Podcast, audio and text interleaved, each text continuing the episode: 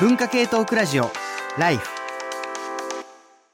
文化系トークラジオ Life 今日は6月26日の生放送中。テーマは3日目の休日何をしようかということでね休日が3日あったら何をしますかということなんですけれども、えー、ラジオネームグリーンウェルのお告げ、えー、埼玉県富士見市男性51歳、えー、もし、えー、週3日休みが取れるなら3日目は映画か落語か野球に出かけて感想をノートに記録していきます、うん、なんか見たものを記録して残しておきたい気持ちが強くなっていますます。私51歳男性ですが、単身者で配偶者も子供もいません。ポストもなく一社員です。なら暇だろうと思いでしょうが、50代に入って一人暮らすのは、いろいろとあります。土日の休みはもうあっという間です。えー、土日以外にもう一日休みがあれば、銀行や役所の手続きも便利だし、映画館も野球もチケットが取りやすいです。今の60代はそれなりに定期昇給していたり、再雇用があったりしますが、私40歳で定期昇給は止まっていて、昇格の見込みもないので、給料は上がみ上がりません。男性の障害未婚率を見ても、私みたいな老人が増えるのは間違いないのに、会社で手をこまねいているのはなんか残念です。社会で、えー、会社で手をこまねいているのは何か残念です。給料が下がっても会社にポジティブコロコースを作るように提案しないといけないでしょうか。長い家風みたいに生きることを提案、模索したいです。まあ、長い家風が株式をたくさん持っていたからポジティブコローができたのですが、浅草に行くとね、あの、浅草ロックのところに長い家風が、あの、キャバレーのお姉さんはべらしてる写真が、あの、飾ってあるんですけど、あれ、長い花粉にとって、とか、長い花粉を好きな人にとってあれはいいのかとかいろいろ思うことはちょっとあるんですけど、あれ見るたびに僕すごい元気になりますけどね。なんていうか、あ、長い花粉だなと思って。などなど、あの、メールもね、たくさんいただいていて、まだね、えー、4時まで生放送でお届けしておりますので、あの、もしもね、週3日休みがあったら何をしたいですかということで、いろんなね、話が飛び交ってはおりますが、life.tbs.co.jp まで、えー、メールどんどんお寄せいただければというふうに思っております。さて、えー、っと、ラジオネームジャングルジム、えー、ジングルジャム、えー、ライフクルーの皆様、こんにちは。あ今日、今回は休日がテーマということで、え、僕は休日は何をしていますかという質問が苦手です。うん何もしていませんとは言えず、かといってこれといったことはしておらず、そうにざの溜まった家事をしたり、溜まったアニメを見たり、思いつきでどっか行ったりするくらい、でも休日にしていることは自分を表すなと思い、迂闊なことは言えません。相手は雑談のきっかけ程度にしか考えていないかもしれませんが、僕としてはこの質問が見透かされるようでとっても難しいです。皆さんだったらどう答えますか？わかった。休みを楽しむためには、休日は何をしてますかっていう質問を禁止しよう。っていうかね、ちょっと自分のことよく見せようとしすぎじゃないですかね。ね。うん、聞かれたらでも、あの答えにくいっていうのはわかる。だって、あの、何もしてないじゃないかって思うよりは何かしてるんだけど、なんかそれに気づいてない時のこの言えない具合とか、あと、あの、これ何でもそうなんですけど、いろいろって一番言えなくて、あの、だって、じゃあポテトさん、うん、本なんか好きな本ありますか？いや、いろいろ、みたいな。確かに。で、それと一緒なわけですよ。なんか好きな本ありますかと、あの、休日は何をしていますか？同じぐらいの解像度の質問だよ。答えれるわけがないっていう。いろいろしてるだろう、休日は。みたいな。ことでいいと思うね。うん、でも休日を何をしてますかって聞いてくる人っていうのは、多分かなりの高確率で、この後自分とポジティブな関係を結びたいと思っていて、その会話の糸口を探してるわけですよね。あ、休日のことを聞いてるからね。そう。だからなんか、あの、彼ないし彼女が突っ込みやすい話題を振ってあげるっていうのが正解で、この質問に僕答えるべきじゃないと思ってる。うんうんうん。なんかプラグマティックなこと言っちゃいましたいや、わかるわかるわかる。あの、だから好きなアニメ何ですかに答えちゃいけないと一緒だよね。じゃあなんて答えればいいんですか？答えだから、多分ね、あの、その人が話したそうなことを話す。そうそう聞くんですよ。そうそうそうそう。だからその人はなんかすごく、あの、前提としてその人、あの、私に好意を持っていて、話のきっかけ探してそういう話題やってるので、なんかアピールしたいことあるんだと思うんですよね。だからそれを、なんかこう、あの、向けてあげる。逆にあなた何してるんですかとか、例えば言ってみるとかね。はい、ああ。そうね。あの、こういう時、卑下しちゃいけないね。自分を下げて、いやー、ちょっとあんま何もしてないですね。どうですかじゃなくて、うんいや、なんか最近だったらこういうことしましたけどどうですかみたいな感じで投げ返してキャッチボールを、まあ、始めるけれども、さっきも言ったけど、例えば僕だったら音楽好きだから、好きなバンドって何ですかって聞かれるのが一番む無理っていうか、答えれるわけがないから、そういう時は答えないっていう。だってね、か髪切ったって聞かれてね、よくタモリとか聞いてたと思うんだけど、本当に、なんか先週床屋行ったとか言っても仕方なくて、そうじゃなくて、なんか昔、あの、高校の時に、高校の時に寮に入っていて、床屋代をケチって友達に頼んだら虎狩りにされて、泣く泣く丸坊主にしたって、これ僕の本当にあった話なんですけど、そういった話をした方が僕いいんだと思うんですよ。本当にいつ髪切ったかを聞きたい人ってほとんどいないと思っていて、それでも宇野君、それ関西人のコミュニケーション。すいません、僕も関西長かったんで。そんなとっておき美容師そっちの方がハードル高いよ。いや、ポイントは本当に、この、あの、ジングルジャムさんが、なんか休みの日に競馬場に通ってるとかね、なんか株取引をしてるとかね、なんかすごいこう、あの、世界征服を企む悪の秘密結社と戦ってるとか、そんなこと聞きたいわけじゃないんだと思うんですよ。うん。だから、なんかそこをなんかさしてあげることの方が僕大事なんじゃないかなと思いますよ。まあ、あの、それも聞かれたい相手かどうかっていう話はね、別にあると思いますけどね。あの、他も読みたいメールあったら全然皆さんあげてくださいね。あじゃあポテトさんどうぞ。じゃあラジオネーム結局素晴らしい日々さん私の会社ではアップデートが口癖の社長が毎週メールで課題図書としてビジネス書を推薦してきます。ニュースピックス読みすぎだよ。かなり難しい経営学の本もある一方本当にしょうもない悪い意味での自己啓発本もあってその内容は玉石混合です。課題図書だけではなくウェビナーやらビジネススクールのおすすめもしてきますあくまで推奨するという体ですので、勤務時間外に自由意志でやることですが、人事などを見ると、どれだけ忠実にこなしているかが明らかに評価の対象になっていると感じますと。管理職に上がる人たちは皆、この課題を忠実にこなしてきた人たちですし、さらに管理職自身がどれだけオリジナルの課題を部下に課し、クリアさせるのかの競争にもなっているので、やらなきゃいけないことは増えるばかりです。仕事自体はやりがいがあるので、私自身もそれなりに権限を持ったポジションを目指したい気持ちはありますが、週休が3日になったところで、会社からの課題がさらに増えるだけだろうなと思うとためし、ため息しか出てきません。やめよ予告編でポテトさんが楽しい回になりそうとおっしゃっていたのに、なんだか暗いメールになってしまってすいません。もうそんなこと全然ないんですけど、なんかこの会社、すごいですね。ポテトさんが読むとブラック感がないけど、だいぶブラック感。だいぶアップブラックデートが口癖の社長ってのを、っていうだけでも1行目からもうワクワク一行目からちょっとこれこのタイプのって結構たまに週刊誌とかで書かれる、あの、上のトップの人のメールがあって、どうのこうのっていうワンマン系の会社にあり、ありそうなタイプの結構、だから働いてる人、ね、この人結構厳しい、大変だろうなって思いますよね。あとやっぱこのこなすっていう考え方が、こう人生を既存していくよね。という、というのはわかんないうん。いや、なんかこう、やりたくてやるとか、見たくて見るじゃなくて、やらな、やれって言われたから、な、とりあえず、to do にチェック、to do の、あの、ブランクボックスにチェックを入れる、それだけが目的であるっていうことを、あの、人生の時間にできるだけ、どれだけなくしていくかっていうことだとこう、思うんですよ。一回リストにしたものを消していく、あの、のをどれだけ、あの、やめれるか。リストアップしちゃいますからね、皆さんね。あの、どうしても。知り知り合いの人がすごく人文書とかめちゃくちゃ読む方でなんかでも読んだ本をこの会社に提出しなきゃいけないみたいなこういう多分会社だと思うんですけど。それでなんかあのギリシャ時代あギリシャのなんか哲学者の本を読んだってって書いたらなんか上司にもうちょっと最近の本読んだ方がいいんじゃないのって言われたみたいな。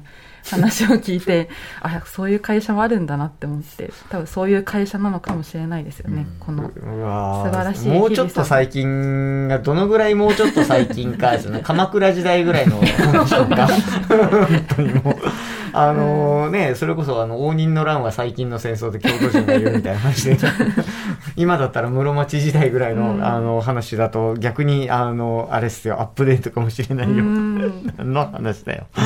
えっと、ラジオネームゆなペロ鳥取県鳥取市33歳。はじめまして、昔からライフを聞いていますが、意を決して投稿します。えー今回のメールテーマを知って深く熟考しました。そして自分自身を見つめることができました。ありがとうございます。担当直入に結論を言うと、週休というスペックシート上の数字より休みの質を高めることが大切だと思います。世の中の大半の日本人は働くことに洗脳されていると思います。そして外国の人みたいに休暇にスイッチの切り替えをして楽しむことはできないと思います。スイッチを切り替えることができない限り、休みを増えても、えー疲れを溶かす、えー日でしかないと思います。下手したら休みを鬱陶しいと思う人もいます。ですが、それも極端に続けると、崩壊へとつながりますよね。そして、自らを壊す。えーそれは本,、えー本当は避けないといけない。もう日本人は美化に伴う強がりを放棄してもいいと思う。自分自身で自分を抱きしめる。必要なら自分自身を甘やかす。逃げてもいいと思います。そして心の底に安らぎをもたらす。それができてから、心の底から心を癒して休むことができる。日本人を甘えろ。自分を愛せ。心にロックを響かせ、心の底から休もう。どうした？いや素晴らしいメールですね。なんか、あの、俺は、うん俺は、なんか、あの、ライフのメールはこうであってほしい。さっきの、ね、流れた曲ぐらい熱い。ロックを響かせて。ほら、あの、何でしたっけ、あの、あの穀物が人類を滅ぼすみたいなこと書いてあるジェームズ・スコットね。はいはいうんなんかさ、あの、彼が実践日々のアナキズムって本、去年だか一昨年だか出したじゃないですか。あれって、なんかこう、労働者、特にあの、彼が想定してるのはホワイトカラーだと思うんだけど、サボりみたいなものが実は最大の資本主義を、なんか、あの、内破していく変化のきっかけになるし、まあちょっと古い言葉を使えば抵抗なんだってこと言ってるわけね。ねだから、あれなんかあんまり体系的にこう書かれた本じゃないんだけれど、何かそうやってサラリーマンが、あの、ちょっとなんか手抜き仕事をしてみたりとかね、えーなんかこう集中できなくてダラダラしてみたりとか、そういったことが実はそれこそ目的を失った状態になるので、逆になんか偶然目に触れるものとかそういったものを取り込んでいって、なんか創造性のきっかけにもなっていくっていう議論とか展開してるんですよ。だからなんかね、あのなんか仕事の質に、さまあ、この一つ前のメールもそうなんだけれど、何かこう、なんか生産性を高めるためとか創造性を高めるためにみんな何かしようとするじゃない。だからむしろ何々しないって方向で考えてるのも結構いいかなと思うんですよまさにね。本のタイトルですね。そうですしない。うん要所要所でこう挟み込んでいこうと思って。水曜日は働かない。うん。いやいや、要所要所で、あの、影響するの大事ですよ、皆さん。で、それをちゃんと拾ってこれるポテトさんのこと僕好き。あの、番組中に告白するのやめてください。自分の気持ちに正直に生きることにしてるんです。本当にもう、あの、メールだよ、メール、どんどん読んでいってね、みんな。そうしないと俺が自分の好きなメールどんどん読んでいくからね。えーラジオネーム出席カード。週休3日になったらお金を使わない休日かお金を生み出す休日にしたいです。えー先ほどもちらっとお話が出ましたが、おそらく弊社では週休3日になった場合、給料はその分しっかりと減ると思います。その場合、何もしない休日が増える、もしくは給料が減った分を補填する YouTuber 活動等をするかを選択する気がします。最近ドローンに興味があるので、ドローン系 YouTuber でいきます。給料が減っちゃうから、もうその分、あの、楽しく稼げる方に、まあそういう考え方もあるかも。それこそ、あの、チェコ好きさんの場合は、こんななんていうか、あの、やむにやまれず減らされてではないとは思うんですけれども、まあ自分の働き方を選んだ結果、あの、副業の方が多分、あの、自分の、あの、楽しんでやれることに近かったんじゃないかなとは思うんですけれども、もしかするとこれから、もう本当にやむにやまれず、副業前提みたいな、あの、感じで、うちはもう、あの、本業一本で食えるような給料を出さないから、その代わり週休3日だよみたいな会社も出てくるかもしれないでですよね。そうした時に、どんなマインドで、そういう、なんていうか、まさに会社にしがみつく、就職活動をするのも、もうしがみつける会社を探そうと思って一生懸命会社探すじゃないですか。いやいや無理だから、みたいな。あの、経団連のアナウンスじゃないけれども、いやいや無理だから、もうあの、終身雇用とかしないから、みたいな。なんだったら、あの月食えるほどの月給も出さないから、その代わり休み多いよ。よろしくみたいな。まあ、そんな会社が増えてきた時に、どんなマインドで行ったらいいんでしょうね、これから僕たちは。そうですね。なんか、私、そもそも、あの、ライターの仕事をもう、あの、全く失っちゃっても、まあ、そんなにダメージはないかなっていうぐらい、その週4の会社の方の仕事で一応生活は成り立っているんですけども、なんか、あの、そもそも使うお金を減らせばいいんじゃないかみたいなことを思ってまして、私、あの、全然お金を使わない人なので、まあ、あの、図書館で本とかも借りちゃいますし、まあなんか本当に自分が欲しい本以外は。で、映画はまあちゃんと映画館に見に行っているんですけども、なんか別に無理して節約をしているつもりはないんですけど、私が好きなものが大体お金がかからないものなので、なんか私の趣味の小説を書くとかも、あの、もう0円でできるものなので、なんか、あの、お金かからないけど、めちゃくちゃ楽しいみたいなことを見つけられると、なんかいいのかなというふうに思ったりしましたね。資本主義社会はお金を使ってることが正義にどうしてもなるので、でもね、でも人生を楽しむためにね、お金そのものというよりも、お金の心配がある程度ないっていう安心感って大事な気するんですよね。僕ね、さっきも言ったけど、10年ぐらい前にサラリーマンやってて、で、さっき最後の会社副業してたんですよね。で、まさにね、チェコ好きさんと同じようにね、会社公認で週3日になってたんですよ、最後は。最後の1年ぐらいは。で、給料かっきり5分の3になって、でも保険残してくれたんですよね。それすっごいありがたかったんですよ。で、本当に僕は、もう独立しないとバカじゃないかってぐらい、副業というか物書きの仕事の収入が大きくなるまで会社辞めなかったんですよね。それなんでかっていうと、やっぱお金なんですよ。何か僕は、なんかこう、お金のことが不安でやりたくない仕事をやったりとかね。なんか今風に言うとタイムラインの周面を読んで、みんなが叩いてるものを叩いてポイント上げて目立とうとかね。あの、そういったことをしないで済むために、しばらく会社員でいようと思ったんですよ。だから、あの、僕、物書きで食ってなかったからこそデビューしたての頃って好きなこと書けたんですよね。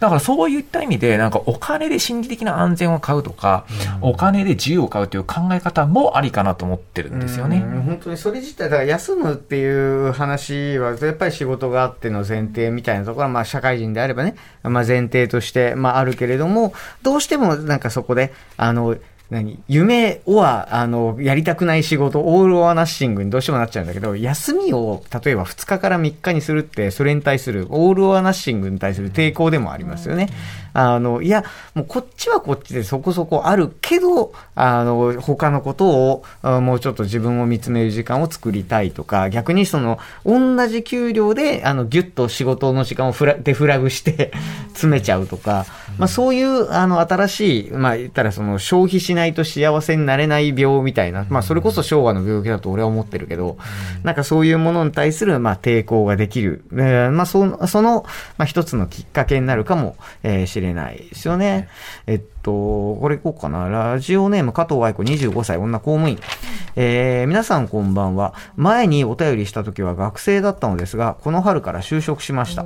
おめでとうございます。就論やら何やらで忙しく大好きなラジオから離れてしまっていたのですが、最近仕事にも慣れてきて心に余裕が出てきたのもあって、少しずつ私の耳に耳に TBS ラジオが戻ってきています。ありがとうございます。えー、数年間怠惰な学生生活を送っていた私にとってほぼ毎日が休日のようでした。しかし働き始めてから休みの日があるという状況は私の生活にメリハリを与えてくれているような気がします。平日、ワークデーがあってこその休日ということなのでしょうか。もともと怠惰な性格ですし、できることなら毎日休みがいいと思いつつも、すべての選択が自分に委ねられ、結果がのしかかる数年にわたる万年休日の学生生活は自分に合っていなかったのかもしれないと思います。休日についての希望です。シフト制なこともあり、2連休が取りにくいため、3日目の休日は元々の1日休みのどちらかにくっつけてほしいです。そして2連休があれば、県外までとは言わずとも、家から出て少しお出かけができるはずです。連休がないと街に繰り出す元気もないのです。するしかないか、するかしないかは別として、その選択肢、可能性が欲しいです。残りの休み2日は、えー、いつも通り完全に家にいてダラダラするか片付けをしたいです。3連休は怠惰な本性が自分を支配してしまい戻れなくなりそうです。あ久しぶりのライフ楽しみです。明日は休みイエーイということで明日はね、あの、ダラダラしていただければと思う。あの、朝までね、あの、聞いていただけるんであれば明日はダラダラしていただきたいなと、えー、思ってはあおるんですけれども、まあ、こういうその、なんつうの、学生生活から社会人になってってみて、あの、ようやくそれでその休みに気づいたみたいなのが、まあ、あると思うんですけれども、その、あの、かなめさん、あの、で、まあ、様々な、こう、学生生活、えー、いろいろ経て、えー、そして、えー、の、紆余曲折あって、まあ、働き始めてっていう、まあ、話をしたときに、一番最初に思い出したのが、かなみさんの話なんですけども、はい、なんかこう、学生の時の休みとさ、なんかこう、仕事、まあいろんな仕事があるけど、仕事をしている時の休みとさ、を思うと、だいぶやっぱ質違いますね。特に、あの、僕も大学院生時代長いからあれですけれども、なんというかこう、休、休みと仕事がパキッと分かれてない期間、あの、長かったと思うんですけど、なんかその間、なんかこう、の頃の休みと今の休み、例えばその、まあ、違った、変わったところや、逆に今でも、あの、同じようにしている工夫みたいなものがなんかあれば。なるほど。それで言うと、今も当時と変わらずに、うん、あ、あの、ちょっと、あの、手こずきさんなんかにもお伝えすると、私は、あの、大学を卒業してからしばらくニート生活をしていて、その後、あの、会社員になっていったんですけど、ただ今も、あの、マインドとしてはこのニート生活を続けてるのと変わっておらずです。おらずで、だから休みと仕事がもう曖昧のまま、ここまで来てしまってるって感じですかね。うんうんうん。それってでも続けようと思うとなかなか続かないと思うんですよね。うん、どうやったらそれが維持できるんだろう。そう、なので、あ、まさに先々週私1週間休み取ってアメリカ行ってたんですけど、やっぱそういうデカめのあの休みを、あの、1年に1、2回取ることが、あの、私にとっての、あの、必要な休みだったなっていうふうに改めて感じたですよ。あの、ちょっとなんか、いつどれぐらいの息継ぎを、あの、取るかっていうのが多分人によって違うのかなって、今日のメールなんかも見ていて思ってて、なんかきっと、あの、宇野さんが1週間の、あの、ど真ん中に息継ぎの、あの、時間を取るってことを推奨されてるように、なんか、それが1週間のうちに何日なのかってことと、なんかその、もうちょっとスパンが私は長いというか、1年のうちに、1週間の休みを1、2回取れれば、わりかし、あの、土日も問わず働いても、私は楽しいっていう。で、これが多分人によって、その、取りたい息継ぎのタイミングって違っていて、なんかそれがきっと、あの、会社側が、あの、その自由度を、あの、いろんな人に許すっていうことが、今後、なんか結構大事なのかなって思ったりしますね。ああ、まあね、日本ではいわゆる長期バケーションみたいなヨーロッパであるような、あの、お休みが取れないとは、まあ、よう言う、よく言うものの、うん、あの、その1週間のお休みって、例えば2週間はいらないのあ、2週間でも嬉しい。なんか、結構まとまった休みであることが結構大きいのかなと思ってて、あの、私今の会社に入る前も半年間、あの、空白の期間はあって、で、そこで、あの、半年間ニートだったことが、あの、今7年、今の会社で働いてるんですけど、を支えていて、なんかやっぱ半年間も休むと、さすがにもう働きてえなって 思うっていう現象が起きて、なので、あの、みんなそうすればいいのになと思ってて、私、何年かまとめて働いて、半年丸々休む。多分大学の先生だったらね、サバティカルとか、まあ、あれ、チャーリーってサバティカル取ったことない？取ったこともないし、取る気もないんですけど。なんで取らないの？あの、僕、あの、なんだろう、研究のアイディア、あの、うん、僕の話になっちゃうのはあれなんですけど、うん、研究のアイディアを自分一人で、その突き詰めることに対する興味を失ったんですね。要するに20代から30代前半にかけていっぱい本を書いていた時っていうのは、特に大学のそのレギュラーの仕事も持っていないから、自分が読みたい本を読んで考えたいように考えて、突き詰めるだけのことを突き詰めるっていうことを、まあやったし、それでまあ本が、例えばいろんな人に読まれるような、あの立場になったり、まあそのことでいろんなメディアも、この番組も含めて呼ばれるようになったり、まあした結果、もう人と関わりながら、その得られるひらめきとか、まあそういうものにしか、まあ関心がなくなってしまって、あの結果、えっと、例えばサバティカルを取るっていうのは、例えばサバティカル研究休暇ですね。うん、まあ、1年間授業を全く持たずに、あの、まあ、多くの大学の教員からすると、もう、ああの、大して勉強もしない、やる気もない学生の相手をいやいやさせられる時間を、うん、あの、一切キャンセルして、自分の読みたい本だけを読めるっていう時間なんですけど。結構ね、海外に行ってね、うん、海外の大学に1年間行って、そこの、とかでやる人もいたり正直に言います。あの、これは僕がというよりは、僕の周りでそういう方がいたっていう話なんで、全員ではないかもしれないけど、研究休暇を取って海外に1年間行った人で、精神を病む人めちゃくちゃ多いんですよ。あの、結局、あの、なんていうの、一人でもう自分の考えたいことだけを突き詰め続ける時間って相当な根性がないと、さっき半年もいたら働きたくなる、半年も仕事してなかったら働きたくなるって言いまし、おっしゃいましたけど、同じように1年間何もするなって言われ続けると、意外と人は耐えられない、みたいな話が、まああったりして、僕はまあ、そういういろんなことをまあ含めて、あの、研究休暇っていうのは僕にとっては割と休暇にならない合わないんだ。であの、どちらかというと、その、息継ぎで言うと、1年分の休みが欲しいというよりは、まあ、例えば、3ヶ月授業期間があって、3ヶ月授業がないけれども、まあ、いろんな、その研究活動だとか、その学生の相手とかをしている期間はあってっていう、3ヶ月かける4ぐらいの方が、リズムとしては今のところちょうどいいなってじゃあいう感じは今めっちゃちょうどいい。うんちょうどいいかな。まあまあまあ、あのー今のところは、でももしかするとなんかこう、いい年になったら、あの、あ、ちなみに関係ないんですけど、僕の、あの、師匠の宮台真司もサバティカルを取らなかったことで、あの、知られていてっても変ですけど、一回だけ確か取ったことがあったと思うんですけど、ずーっと取ってなくて、それはやっぱり世の中のトレンドに引っかかりたいから、海外に1年も行ったら、なんかこう、ね、いろんなことが分かんなくなるから嫌だみたいなことは言ってましたけどね。まあそういうなんかリズムの方もいるような気がしますと言っている間にだいぶ話が、あの、展開したので、ちょっと曲行きたいんですけれども、えっと、次曲行くのが、かなめさんの選んでもらった曲ということでお願いしようかなと思います。はい。あの、この加藤愛子さん、25歳女性、あの、就職しました。おめでとうございますってことで、でも今日は、今日じゃない、明日は休みってことでおめでとうございますって感じなんですけど、あの、そこで、あの、めちゃくちゃ良かったなって思いつつ、その、えー休みを生かして、えっ、と、こんな夜のお話をたくさん聞けているってことだと思うので、えっ、と、選んでみました。えーハリー・スタイルズ、えー元 1D のワンダイレクションの男の子ですね。あの、今世界中で売れてるアルバムなんですけど、そこに入ってる、えーハリー・スタイルズで、レイトナイト・トーキング。文化系トークラジオライフポッドキャストで配信中。ゼロプリラジオ。聞くことできる。パーソナリティは LGBTQ ハーフプラスサイズなどめちゃくちゃ個性的な4人組クリエイターユニット。午前0時のプリンセスです。ゼロプリラジオ。もう好きなもん食べな。好きなの何でも鍋に入れたら鍋なんだからマクド鍋に入れちゃおう。そしたら全部鍋おならが出ちゃったことを何て言いますか？プリグランスバズーカに おしゃれではないよ。ゼロプリラジオ。笑ってるやんこんな感じになります。